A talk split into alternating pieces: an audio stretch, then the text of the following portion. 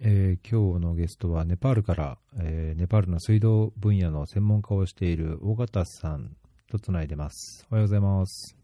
あ、尾形です。よろしくお願いします。この間、槍内さんとミャンマーの水道のお話ししたんですけど、聞きました？いや、ああ、聞いてないですね。忙しくて。最近。まあ、離任前でね、忙しいでしょうけど、えー今日はですね、あの、尾形さんに、ネパールの水道事情について、で、尾形さんがやられてきた仕事などについてお伺いしようと思うんですけど、ネパールにいらっしゃって今、どれぐらいですか？えっと、ネパールで丸4年で、あと2週間で終わりなんですよ、ネパール。もうそんな4年ですか？4年ですね。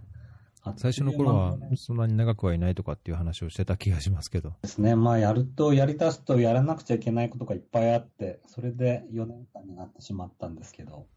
そんなネパール生活ももうすぐ終わりですか？あと2週間ですね。11月19日にもう帰んなくちゃいけないから、あーじゃあ最後の一番忙しい時ですね。本当になんかいろいろともう山ほどやることがあって、なんか重なるんですよね、そういうのっていうのは。やり残したこととかないですか？大丈夫ですか？まあ大体やるべきことはやってますので、だまあ大丈夫だと思います。そんな忙しい時にすいません、ポッドキャストのあのお願いをしてしまって。いえいえいえ、なんかこういうの重なるもんで、まあ、重なっていいんじゃないかと すいません、お願いします。えっ、と、あの、今日はですね、尾形さんに、まあ、4年を過ごしたというネパールの生活事情とか、あの、特に仕事でも専門的に関わっていらっしゃった、その水道事情ですね。えー水道サービスがどのようなものなのかっていうのを、あの、お話を伺った上で、えっ、と、まあ、僕もそうでしたけど、尾形さんと僕って、働きながらその修士課程、えー通信で、えー通った通ってたっていう、あの共通した経緯があるので、あの質問としてあのリスナーの方から働きながらのその修士課程、えー通信での修士課程って難しいですか？ってどういうような、あのメリット、デメリットありますか？っていう質問をいただいているので、えー、と尾形さんの経験から、えー、とその質問に対してお答えをいただければと、えー思ってます。はい、今日はそんなところ、えーでお話をいただきたいんですけども、まずはどっから行きましょうかね。えっと、じゃあ水事情で、はい、からいきますか。行きますか？生活事情の方がいいですかね、最初は。どっちでもいいですよ。生活のところから入りますか。行きましょう。はい。はい。えっと、じゃあいいですか。ネパールの生活なんですけど、ネパールっていうのは、基本的に私、あの、カトマンズ、首都にいるんですけど、すごい過ごしやすいですね。で、あの、なんか最初は、こう、ネパールの人たちって保守的なところがあるから、あの、とっつきにくいところがあるんですけど、まあ、慣れてくるとすごい、こう、遠慮もしてくれるし、私、バングラデシュに長くいたんですけど、バングラデシュとかよりは、全然距離感を持って接してくれるから、過ごしやすいですね。それから、まあ、あの、治安もネパールはいいしですね、えっ、夜、まあ夜中は、こう、人が危ないっていうよりも、犬が寄ってきて噛まれたりするから、おお危ない野犬ですかかもしれないですけど、まあ、でも治安もすごい良くて、過ごしやすいところですね。なんか物質的に物が買いにくいとかないとか、そういう不便さとかないですか？物、えっとですね、私が来たばっかりの頃から、まあ、2年目、3年目ぐらいまでは、電気が1日16時間とか停電してたんですよ。え、16時間16時間停電。それで、私いるところはなんかサービスアパートメントみたいなところだから、こう、発電機回して電気を送ってくれてたんですけうど、ん。あの、まあ普通のうちは16時間停電でほとんど電気ない状態だったんですけど、それやばいですね。ただ、えっとですね、1年半ぐらい前だったかな。なんか、実はネパールの役人が、あ電気をインドに売ってたらしいっていうのが分かって、それで、それがなくなったら、途端にほとんど停電しなくなりまし ひどい。た。もうひどいですよ。もう、勝手に売電してたみたい。多分、こう、組織ぐるみじゃないのかなって思ったんですよ。相当な人が捕まったらしくて。で、今はもう普通に電気が来るようになりました。そそれはなんか、タレコミかなんかがあったんですか？ななんでそれがバレたんでしょうかね？それが変わったか、私が推測するに、あの、2014年の5月に、え、え、2015年か。あえっと、地震があったんですよ。あはいはいはい。あ、2015年か。ですね。2015年の4月終わりぐらいか。地震があってう、ん。で、それで危機感が、あの、こう増して、えーまあ、こういう売電みたいなのも誰かが通報したんじゃないかと思うんですよね。ああ、なるほどね。そんな可能性ありますないね。かと思うんですけど、うんやっぱり地震以来、ずいぶん雰囲気が変わったところがあって、そのせいかなと私は思ってるんですけど、なるほど。まあ、そんな感じで、えっと、日本食はあ結構いっぱい食べれます。カトマンそうなんですね。はい。バングラとかほとんど食べれなかったんですけど、おーっと、観光地の、えーカトマンズとポカラは日本食も食べれるし、まあ、とても過ごしやすいところですね。えーそうなんですね。だけど山だから、あんまり海の幸とか海鮮とかはないんですよね。あ、海のもんはないですけど、まあ、それはそれなりに大丈夫？ってか、まあ確かになきゃないでね、どうにかなるから。魚は、あー魚は川の魚だけですね。海の魚は輸入品で高いのじゃないとダメだから。あんまり入ってないですね。うん。うん。じゃああんまり日本食が恋しくなるっていうわけでもない感じですか？そうなんですけど、なんか私、ネパールのダルバートっていう、こう、カレーのセットがあるんです。それが好きになって、1日1回か2回ぐらいはダルバート食べてて、もう日本お食いらないよみたいな感じにな なってるんですよ。だいぶもうじゃあローカル化してるというか、現実生活に馴染んでる感じですね。そうですね。なんかね、やっぱり、こう、日本食は日本で食べないと、日本で食べないと、本当に美味しくないんですよ。で、いろんな国に行くと、やっぱその国の、こう、代表的な料理が一番美味しいような気がするんです。うん。それは確かに同感ですね。うん。僕もインドにいるとき、本当カレーばっかり。まあもちろんね、カレー以外の選択肢がないっていうのもあるけど、朝昼晩とカレーばっかり、もりもり食べてましたから。そうですね。え、そんな感じですかね？その、まあ、生活のところはそんな感じで、えーネパールはとても過ごしやすくて、もうできれば一生いてもいいかなぐらいの感じで。一生いても相当、はい相当ハマった、ハマったって感じですね、それは。仕事は結構進まなくて大変で、じゃあちょっと仕事の方の話というか、まあ、水事情をあ、そうですねお話し。ぜひお願いします。えっと、水はですね、まずカトマンズなんですけど、カトマンズはかなり水、水道事情が悪くって、今需要が多分50万トン、まあ50万って30万トンぐらいの需要があって、30、もうちょっとかな、3、40万トンぐらいの需要があって、で、供給がまあ10万トンぐらいですね。まあ、それで水が足りないと、こう、地下水を汲み上げて、えーまあ、飲料水にしてたり、えーまあ、カトマンズ盆地なんですけど、盆地の、こう、湧き水を飲料水にしてたりしてるんですけど、どうしても足りないんですね。カトマンズ盆地で今250万ぐらいの人口がいて、うん。で、まあ、そこに、こう、生活用水を配らなくちゃいけないということで、えっとですね、どのくらいに1回水道が来るかっていうと、えー来るところは毎日来て、来ないところは2週間に1回ぐらい水道が来るという、とんでもない状況ですうね。ん。えっと、それから、まあ、それをどうしようかっていう、こう、計画が進んでるんですけど、まあ、ATP が、うん、主になって、あと JICA も、うんこう、えー浄水場を作りながら、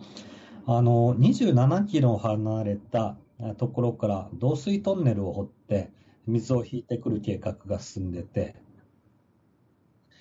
今26キロぐらいトンネルが終わってます。ですから、来年の3月ぐらいには水があ来る予定ですね。それで、えっとですね、それで17万トンが来るんですけど、あと、あの、2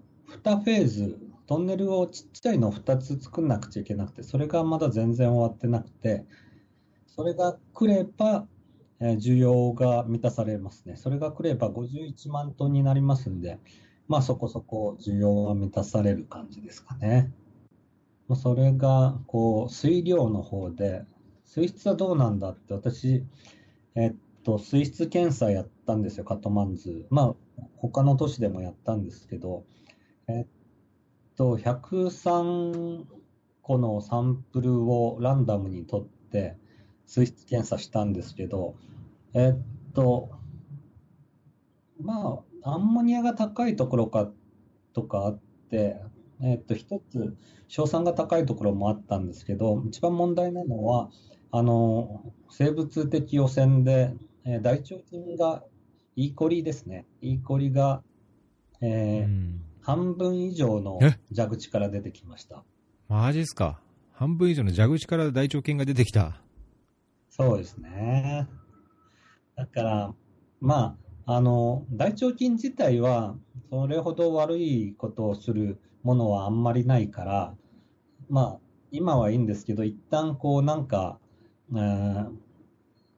病原菌みたいなのが、こう、入ると悪いことするのが、まあ、あコレラとか、うんあ赤痢とか菌が入り込むと、もう。一気に広がる可能性はあるっていうことですね。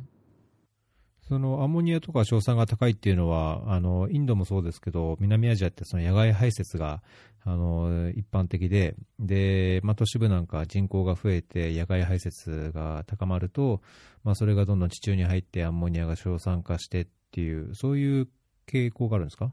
硝酸はですね、あの、カトマンズはもともと盆地で湖だった地形が盆地になったらしいんで。だからその影響でこう、なんか、あの、有機物が地下に溜まってて、そこからどうもアンモニア、うんとか出てくるみたいですね。うんなんかあんまりこう、排泄物の影響って分けてもないみたいですね。大腸菌はもちろん、はい、あの、排泄物の影響。ただ、カトマンズは野外排泄はほとんどないんじゃないかと思いますが、あの、ひひどいのがですね、カトマンズは、えっと、下水が、まあ、整ってなくて、で、川に流れていくんですけど、下水が。で、まあ、下水も調べたんですよ、下水水質。と、寒気で BOD で300超えててう、んえー COD で700っていう値で、あの、これすすごいんですよ。日本の流入下水よりもはるかに高い値がそれどう、どうすればそんな高くなるんでしょいやもうあの、こう濃縮されてる排泄物が流れていってるっていう感じですね。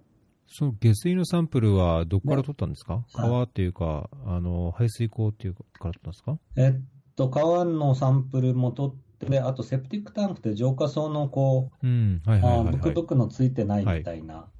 あエアレーションのついてないみたいなやつとかも取って、で、川のサンプルがそのお300とか700。あともう一個問題なのは、どうも、ね、えっと、今はやってるかどうかわかんないんですよ。セプティックタンクのおでっていうのがあるんですよ。うん、はいはい。まあ、浄化層のおでですよね、うん要するに。それを引き抜いて、川に捨ててるらしくて、え、そのまま？それが濃いんですよ。それは濃そういうこともあ元。って、ちょっとひどい状況で、今、あの、ADB のお予算でかなり改善が進んでるところですね。あのその下水道であったり、セプティックタンクとか浄化層のあの声だめというか、溜まったものの全般もろもろをその処理する下水処理場っていうのは整備されてないんですか？処理場も整備してるし、あと、えっと、川に流れ込まないように、こう、インターセプター。作って、うんそれで、えー処理場に送るようなシステムにしてますね。うん、なるほど。あの水道の接続率、普及率と下水の接続率ってのはどんな感じなんですか？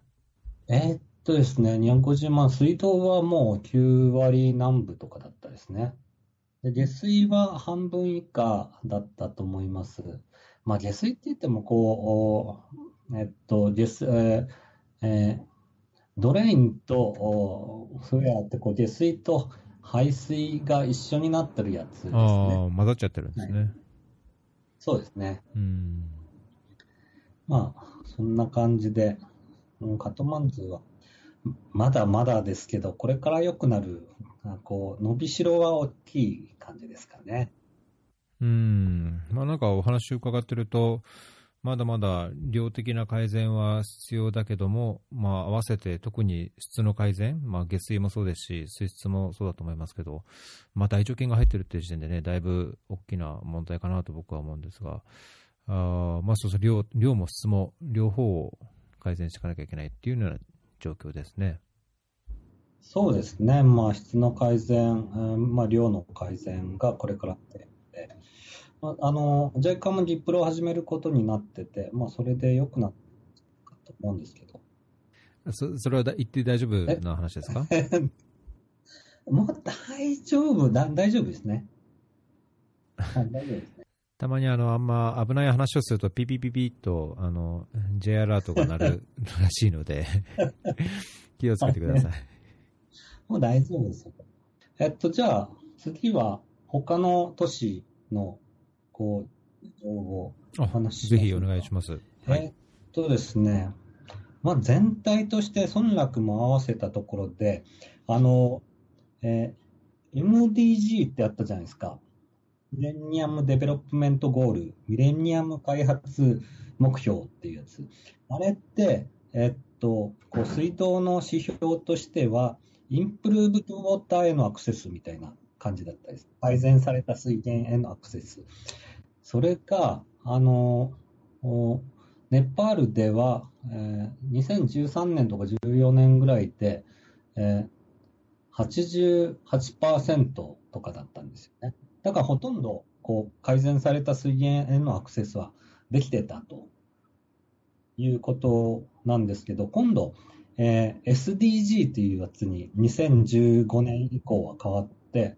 でそこ、SDG は何が変わったかっていうと、こう、なんというか、まあ、アフォーダブルって金額の問題もあるんですけど、大きなところでは、セーフウォーターへのアクセスっていうのが加わったんですよ。これ、セーフウォーターって何かっていうと、要するに、あの、水質の問題があって、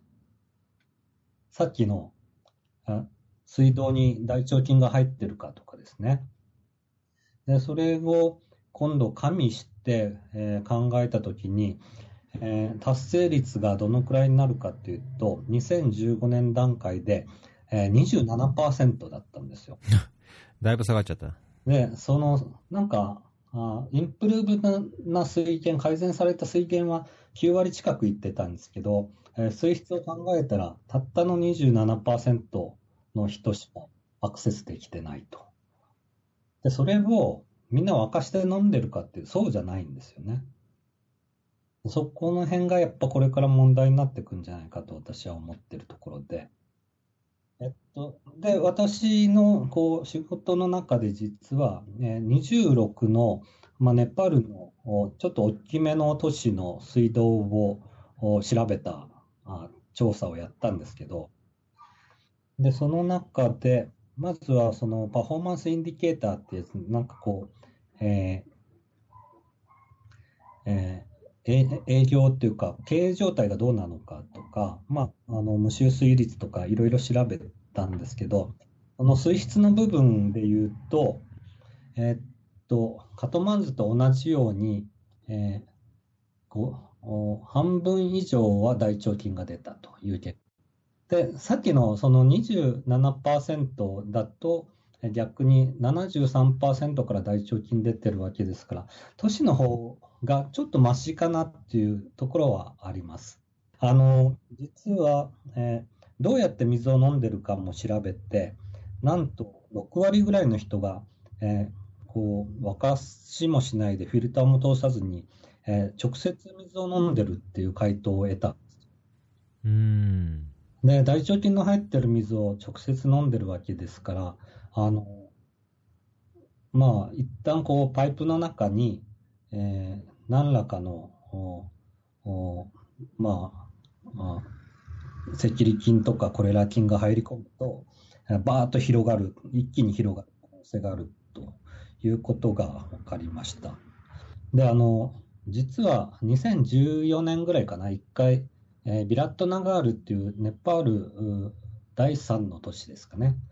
3番目の都市でそういうことが起こった経験があって、で赤痢かなんかがすごい流行ったらしいんですよ。それは水がどうも原因だったっていうので。だからもしかしたらそのそ、その事件は有名だったですけど、いろんなちっちゃな都市でも、こう、水が原因で、えー、赤痢とかコレラが、あまあ、コレラはない、半赤痢が流行ったりしてることが、これまでも何回かあったんじゃないかと私は思ってるんですよね。うん。その、原因は何かっていうと、一つは時間給水やってて、で、えー、缶の中の圧が、こう、こうまあ、給水してないときは落ちるんですよね。はいはいはい。そこに、えー、下水が流れ込むっていう一般的な現象が起こって、まあ、それで、こうやって、あの、大腸菌が出たりしてるんですけど、もう一個は、なんか塩素消毒ちゃんとやってないんですよ。おこれで、はい、あ流れ込んだ、こう、あまあ、大腸菌とかが殺菌されずにそのまま蛇口まで行くみたいな。残留塩素が少ないっていう感じなんですかね、じゃあね。そんな感じですかね。で、もともとの原水よりも蛇口の水の方が大腸菌の出る率が多いんですよ。あそうするとやっぱりその送排水の途中で大腸菌が流入してるんですね。水源っていうのは主に地下水ですか？原水はほとんど地下水ですね。まあ、そんな感じですね。あとは、とそうですね。その、えー、っと、まあ、ベンチマーキングを26の大都市で水道のベンチマーキングやったんです面白かったのはやっぱりこう、えー、顧客調査とベンチマーキングと水質検査を一緒にやったんですよ。えー、だから、なんていうかこう、水道局側からの視点と顧客側からの視点が結構ずれてたりするのが面白かったですね。まあ、そんな感じで、まあ、ネパールの水道、あと、あ、そうだな、もう一つ、私がこう、え結構気にして、ネパールは、えーあの、タライ地方では、井戸水からヒ素が出るんですよ。で、ヒ素、まあ、ヒ素の入った水飲むとどうなるかっていうと、こう、皮膚症状が出て、えー、っと、胸とかに、こう、斑点みたいなのができるんですよ。で、手の皮が厚くなったりして。で、それがずっと飲んでると、今度は癌に変わったりとか、いうのがあって、まあ、それも問題で、バングラとかインドに比べると、ちょっと、それほど人数は多くないんですけど、そのヒ素の入った水を飲んでる人数ですね。ただ、まあ、これもネパールの水としてはちょっと問題なところですね。うんなるほど、あの水源で地下水よく使ってるっていうことですけど、井戸の深さっていうのはどれぐらいですか、2、300メートルぐらいで済む感じですか？えっと、都市給水に使ってるやつは、多分200メーター、100から200メーターぐらいまで掘ってるんですよ。で、えー、住民が使ってるやつは20メーターとかですね。えー、その住民が使ってるやつっていうのは、えー、ハンドポンプっていう井戸っていうことですかね。あ、そうですね。あの、簡簡易戸ですね。簡、簡、こう、差し込んで水を取るやつですね。ネパールだと、どこでも井戸掘れるような感じなんですか、まあね、あのヒマラヤ山脈で多分特徴的なあの地質なんだとは思うんですけど、うん、そうですねあの、ハンドポンプが出るところは、ね、基本的にネパールのこう南側の方なんですよ。地質に、えー、よるところで、北の方は岩盤が山になるから岩盤が多くて、井戸掘りた掘れないんですよね、簡単に。そういうので、はい、南の方は手押しポンプ、北の方にと、えー、水道の普及率が高くなってくるという感じです。ネパールっていうと、あのまあ、ヒマラヤ山脈があって雪がよく降るっていうのもあると思うんですけど、イメージとしてはなんか、あの水資源的には非常に豊かな感じがしますけども。そうですね、水資源は多い方だと思いますね。まあ、ただ管理がちょっとあんまり良くなっていうところは問題がありますけど、うん。えー、資源自体はすごい豊富ですね。なるほど。水が豊富にあるっていうと、まあ、国によってはあの水道料金がそれほど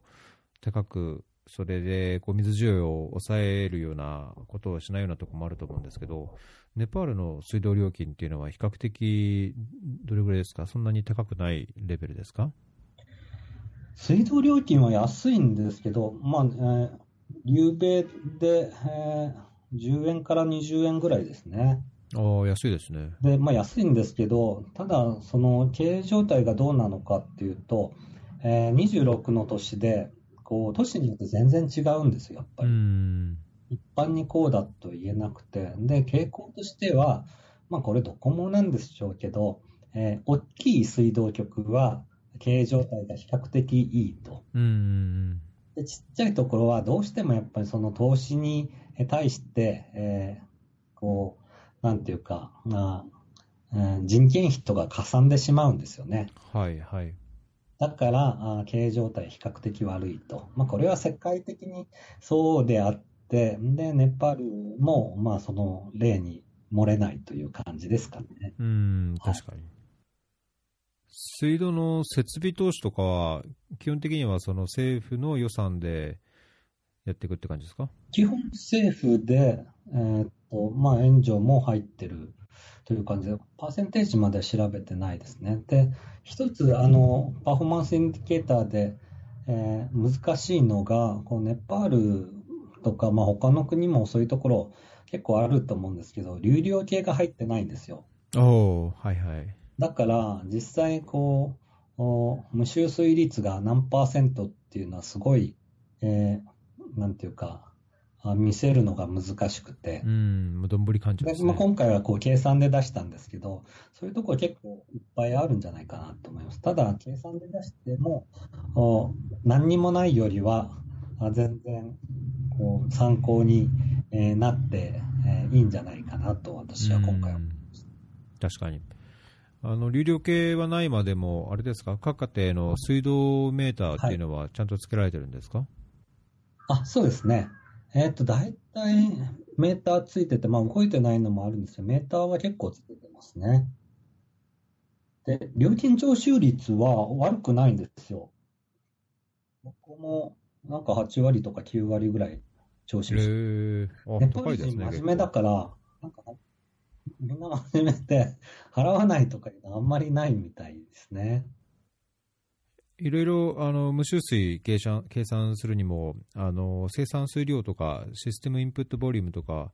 確認しないといけないと思いますけど、あの多くの不快度、あ水源が不快度っていう場合は、あれですか、あの各井戸に一応そのメーターが、バルクメーターがつけられて、どんだけ排水してるかっていうのは把握する体制になってるんですか？いや、水源もメーターなくてどうやるかっていうと、あの、ポンプを回した時間とポンプの容量で計算する。えー、で、あの、重力排水で、えー、水源からやってるやつは、えー、っと、管の太さとかですね。はい、だいぶなんか原始的な形で。すごいプリミティブな感じで、えー、はい。あの水道サービスの提供自体は、あれですか？あの、各自治体、市町村の水道局みたいな形でやってるんですか？それともなんか、自治体またがるような水道公社みたいなものを作って、あるいは町ごとに公社を作って、なんかやってるような状況なんですか？えー、っとですね、いろいろ形態があって、今回26やった、まあ、大きめの都市の24は、あ、23かは、えネパール水道会社っていう、なんかこう、半官半民みたいな会社がやってるんですよ、うん、管理。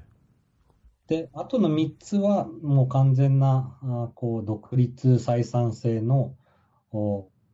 えー、会社みたいな感じですね。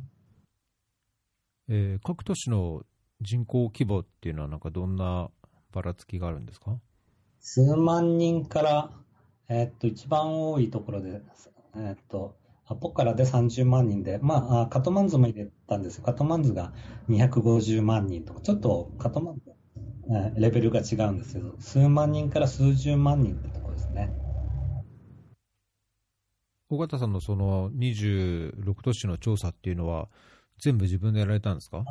いや、これは、あの、ローカルコンサルタント、ネパール人のコンサルタントの人に、と一緒にやって、で、ネパール人のコンサルタントさん、すごいいい人だったんですけど、やっぱり数字の管理が甘いんですよね。うーん。だからその辺は自分で、こう、コントロールして、はい。結構大変だったですけど、まあ面白かったです。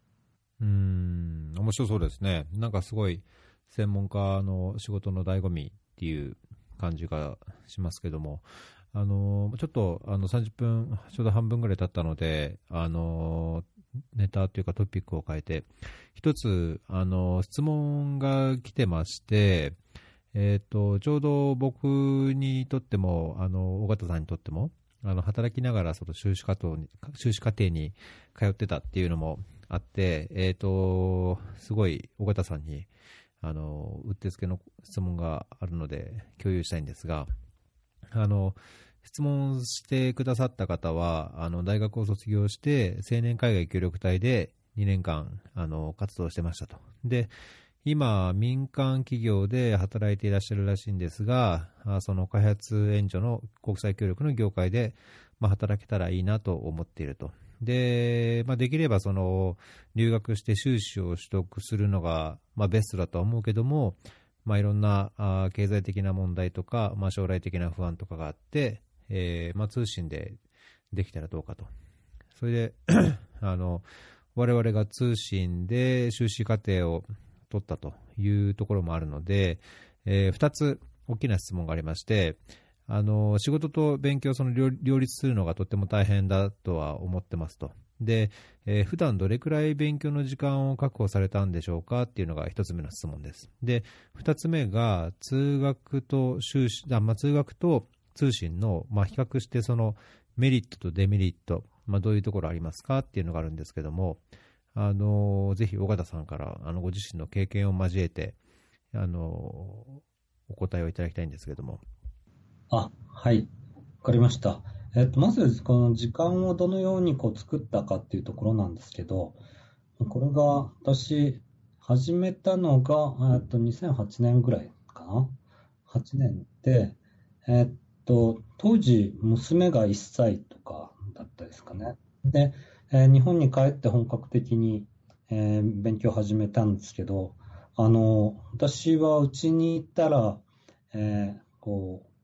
勉強できない。まあ、基本的にウィークデーはもう完全にえー仕事してたら勉強無理ですよね。うん。はい。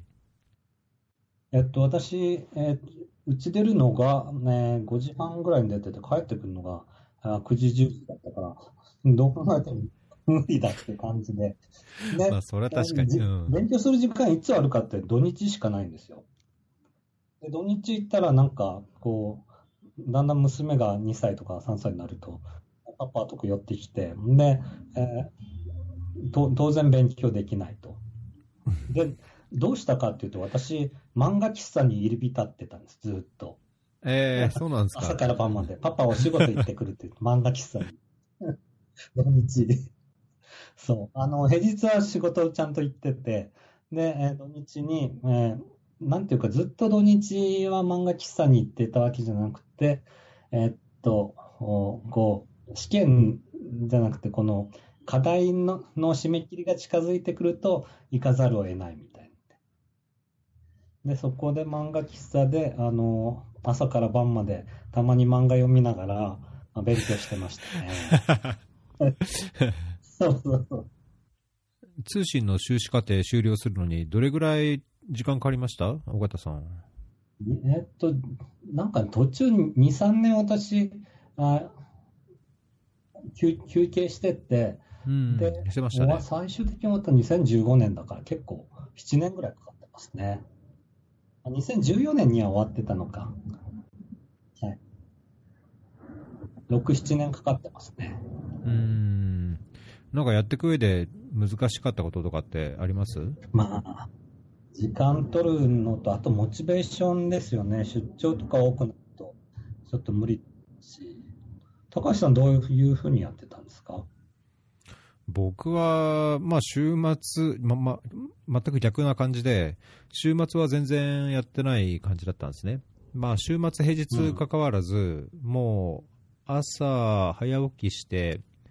えー、4時に起きて、4時から6時の2時間はだけは確保すると。で、あと、ちょうどその時昼休みが、あの、職場1時間半あったので、もう、ご飯書きこ、5分で書き込んで、まあ、1時間半弱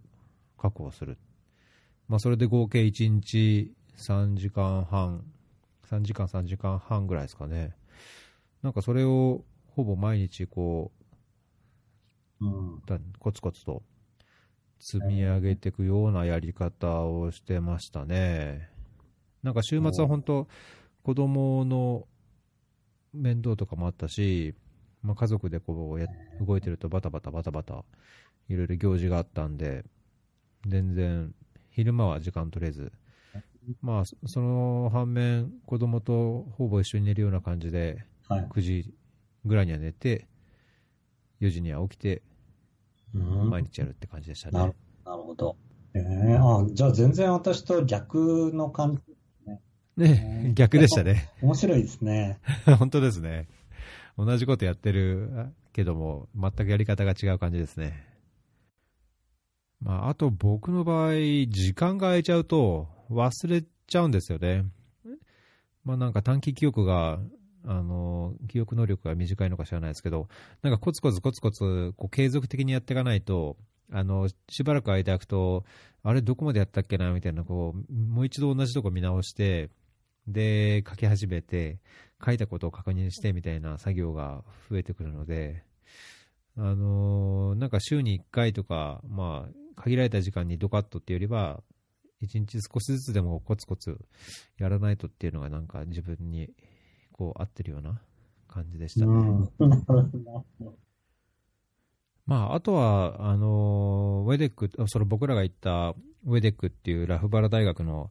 水環境工学のコースって、あの比較的あの本当に国際協力の水分野の業務と直結するようなあの subject だったので、まあ、なんかあれがなんかこう日々のこう業務にもこう跳ね返るところもあり、やって、あの仕事でやってることをこう体系的に再度確認して、で、なんか学勉強したことをなんか日々の業務にもこう反映できるようなところがあったので、まあ、なんかそこが非常にこう毎日続けていくようなあのペースには良かったかなと思うところありますけどね。なんかあんまり日本にないかなって、まあ、こういうタイプのコースっていうのないんじゃないかなっていうような印象がありましたけどね。いや、私もウェデックみたいなところを日本の大学で探したんですけど、結局なかったですよね。ああいう。うん、そうですよね。何がないかって、日本のだとやっぱり、こう、先端技術みたいな、あの、しか、水道工学みたいなとこしかなくて、ああいう、あの、ピットラットリンとか、なんか、こう、ラグーン、まあ、下水の方とかも合わせて、え給水、あと村落給水みたいなやつってほとんど日本ではないですよね。うん確かに、そこら辺はなんかすごい大きな違いというか、まあ、イギリスの、まあ、水の大学水のなんだろうな、事業っていうのが、やっぱりそういう開発とか国際協力のところにこうスコープを絞ってるっていうところなんでしょうね。うん、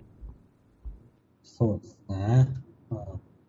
まあ、ウェデックはすごい勉強になりましたね、私は。よかった。うんまあ、だけど、とはいえ、イギリスの大学って結構お金高いじゃないですか。はい、あのなんか value for money というか、あのそれだけの価値があったかどうかっていういや私は良かったと思いますね、まあ、お金はそれなりにかかったし、えっと、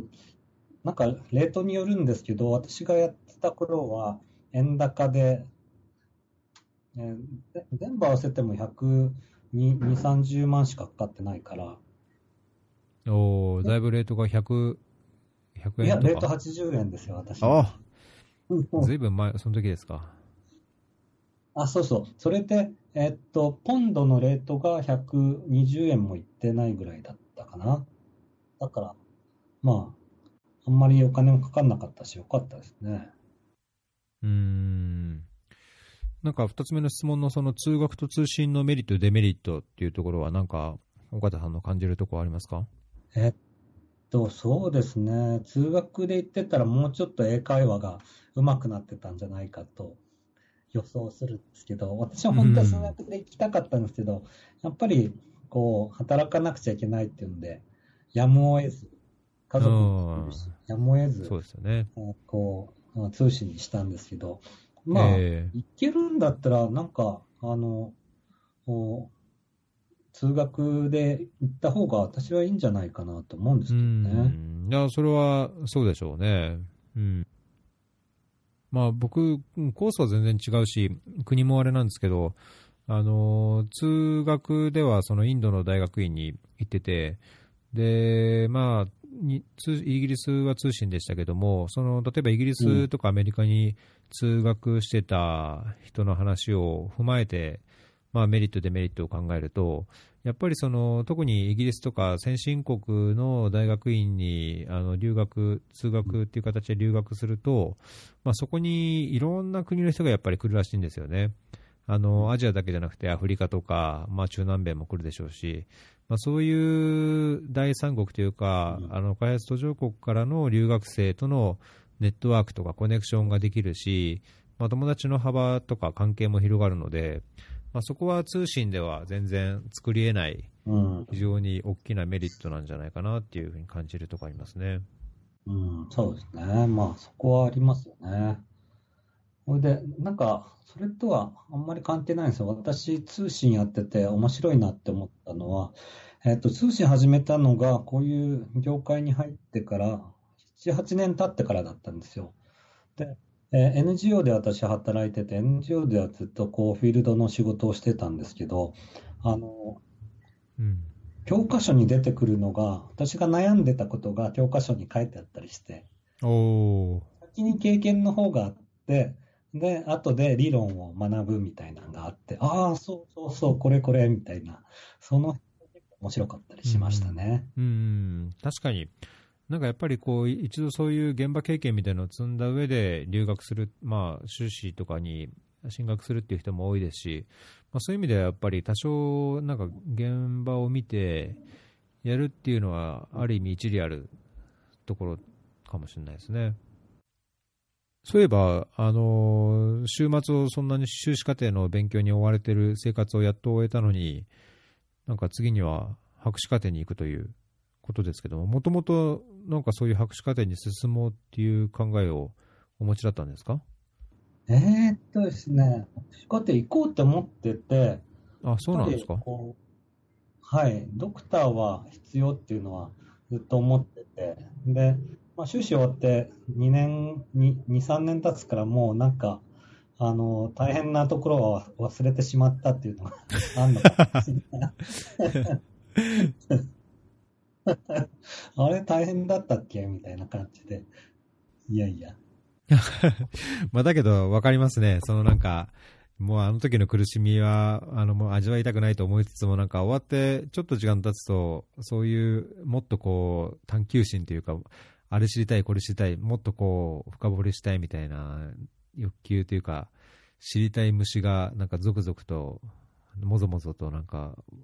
這い出てきますよね。お、高橋さん行きますか？行きますか？いや、いか、もういかないです、僕は。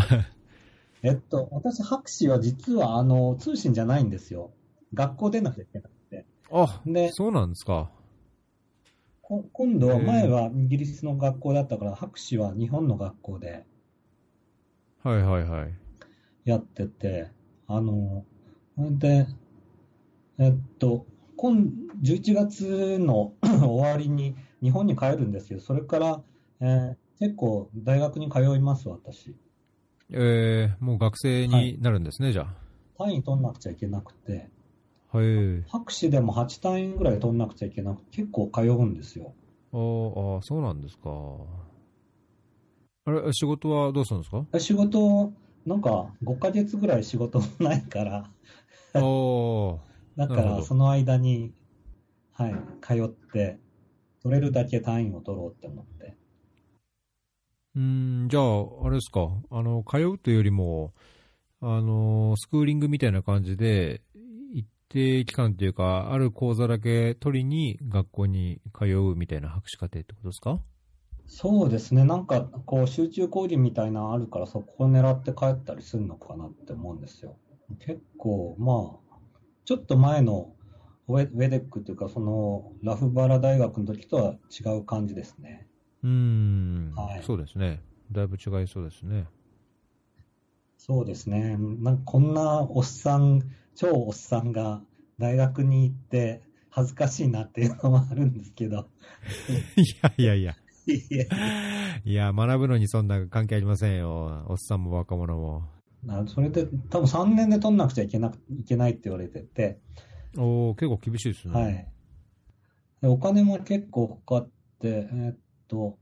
1年間に50万ちょっとぐらいかな。だから、修士よりもちょっとかかるかもしれない。うーん。もうそれだけ短期間となると、もう論文のテーマとか、その論文のデータとかも大体集めてる感じなんですか？そうですね。一応もうデータも取って、はい。たまに追加のデータ取りながらあ論文を書くという感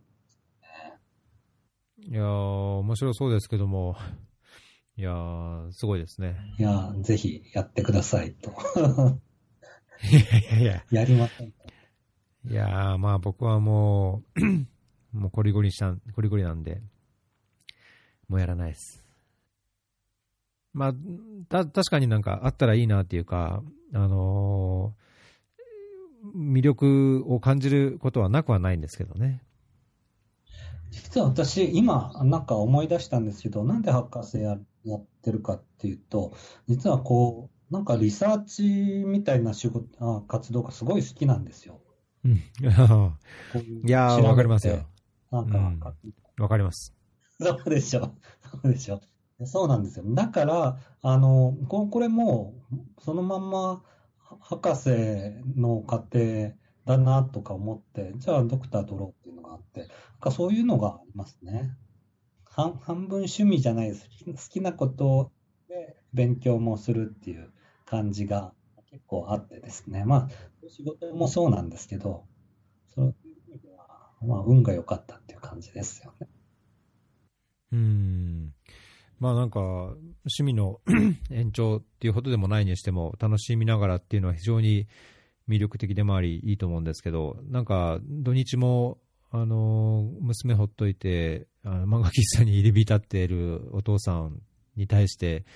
なんかあんま奥さんとかご家族はなんか言わないんですか？いや、うちの家族はなんかやればって感じですね。まあなんか、それはそれでいいいいですけど。はい。行くなと言わないから、まあ、あの、感謝してるんですけど、やれば。うん、そうすると早く博士課程終了して、あの、博士号を取れるといいですね。いやー、取れればいいんですけど、まあそこも何とも言えないですけど、でもいろいろ学べるのはやっぱ楽しいし、なんかこう、修士もそうなんですけど、学んでそれを使えるようになると、あの、ドラクエとかが、で、ステージが上がるじゃないですか。経験値。あんな感じで 結構楽しくなってきますよね。うん、確かに、それは、そういうところはありますよね。そんな、あの、レベルを上げてる尾形さんが考えている、今の社会問題っていうか社会課題、あるいは我々が携わっているその国際協力、開発協力の中でのその課題や問題、一番尾形さんが関心があることとかっていうのを一つお伺いしたいんですけども、なんかありませんか？問題点、そうですね。まあ、問題点というよりも、私はこう今、まあ、高橋さんやってるようなことも、これも同じようなことだと思うんですけど、今までは国際協力というのは、やっぱり、えこう先進国から人が行って、えー教えてで、途上国の人たちが勉強するみたいなあパターンが多かったと思うんですけど、私今や、実は言ってないんですけど、あの、ダダッカとカトマンズのパートナーシップを結んで、で、ダッカとカトマンズで学んでもらおうってものをやってるんですよ。へー。で、ですねその途上国、両方バングラムもネパールも途上国なんですけど、ダッカの水道局の方がちょっと進んでるんですよね、カトマンズ。うん。で、そういうのって何がいいかっていうと、こう、ええこうなんていうか、発展したのが最近だだから、こう問題点が、あ最近起こった問題点なんですよ。なんか言ってることわかります？その、うんうん。発展していく中で問題が起こるんですけど、日本とかの、えー組織的な記憶だったら、それがもう消えちゃってることが多いんですよね。でも、バングラだったらそれが消えてなくて、その担当者の中にまだ残ってて、で、それがすごいカトマンズの役に立ったりするってことが、まあ、分かって、で、そういうことをやってるんですけど、そういうことが、なんていうか、こう、もう、あ先進国の人たちが、あなんか、こう、あ途上国に行って教えるというよりも、もう先進国の人たちがももし可能であれば、こう途上国同士を結びつけてあげて、で、えーそこでもうずっとネットワーク的に、えー学んでこう発展してもらった方が効率がいいのかなとかいうことを思ってて、多分これはもう、この間の横浜フォーラムも、そういう、ううん。ん。なんていうか、あの、お意図があったと思うんですけど、なんかそういうのを広げていってもいいのかなということをよく思ってますね。おー。うん、なんかいわゆる南南協力みたいな感じのところもあって、興味深いですけども、なんかそういう組織的になんかやっていこうっていうようなことも考えてるんですか？えっと、私はあ自分の仕事の中でこうダッカとカトマンズをやっただけなんですけども、こういうのをもうちょっとあ今後も広げていきたいなって思ってて。今まさにおっしゃった、その、南南協力的なその国と国を結びつける、途上国と途上国を結びつけて、その経験や知識の共有をつしていくっていうのは、この前、あの、エピソードで出てもらった槍内さんも、ワクワクネットっていう形でやってるっていうのをおっしゃってましたけども、それと全く似たような感じがしますけどね。と私、メディアなんですけど、あの、あ幽霊部員みたいな感じですね。ああ、あそうだったんですか。それは知らなかったですけど、まあ、じゃあそこら辺とも多少こう、つながりというかうん関係ができたらね、東南アジアだけじゃなくて南アジアもつなげて、で、さらにはなんかもっと違う、こう、地域の国々とも知見や、こう、経験っていうんですかね、そういうのを共有していくっていうプラットフォームを作るっていうのは、まあ、もしかしたら先進国が、あの担うべきこれからの役割の一つっていうところはありますよね。そうですね、そうなんですよ。あの、バングラとネパールの協力って実は全然、えーこれまであんまり、まあ、水分野に関してなくて、で、実は飛行機代とかも、あの、往復で3万円とかで買えるんですよ。2万円とか。それなのにそういうのないっていうのもったいないなと、すごいコストパフォーマンスは高いし、そういうのをもっと広げていけば、全然、なんかこう、えーいろんな、えー日本から専門家が行ったりとか、オーストラリアから行ったりとかよりも、こう効率がいいのかなと思ったんですよね、お金的には。うん、確かにね。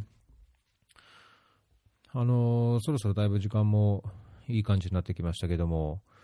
もうネパールを離れるっていうことですけども、今後の予定はどのような感じですか？そうですね、多分4月ぐらいまで日本にいると思います。4月、まあ3月いっぱいか4月ちょっとぐらいまでは。はい。ーその後は？まあ、その後は、はい、まだ、あの、決まってないですけど、もしかしたら、高橋さんのその辺に行くかもっていう感じですね。おうこの辺に。じゃあぜひ、この辺にいらしていただいて。はいまあ、あと、残りわずかといえ、あの、いろいろやることもたまって大変お忙しそうなんで、あの、あんまり無理なさらずに、最後まで安全第一で、はい、有意義な時間を過ごして帰ってください。あ、そうですね。まあ、あの、できるだけのことはやって帰ろうと思いますので、また次は日本でお会いできたらありがたいです。そうですね。ちょっと年末一時帰国する予定があるんで。あ、そうなんですね。まあ、とはいえ、ちょっと2週間と短いんで、なかなかちょっと時間があるか分かんないんですけど、はい。あ、はいはい。全然大丈夫です。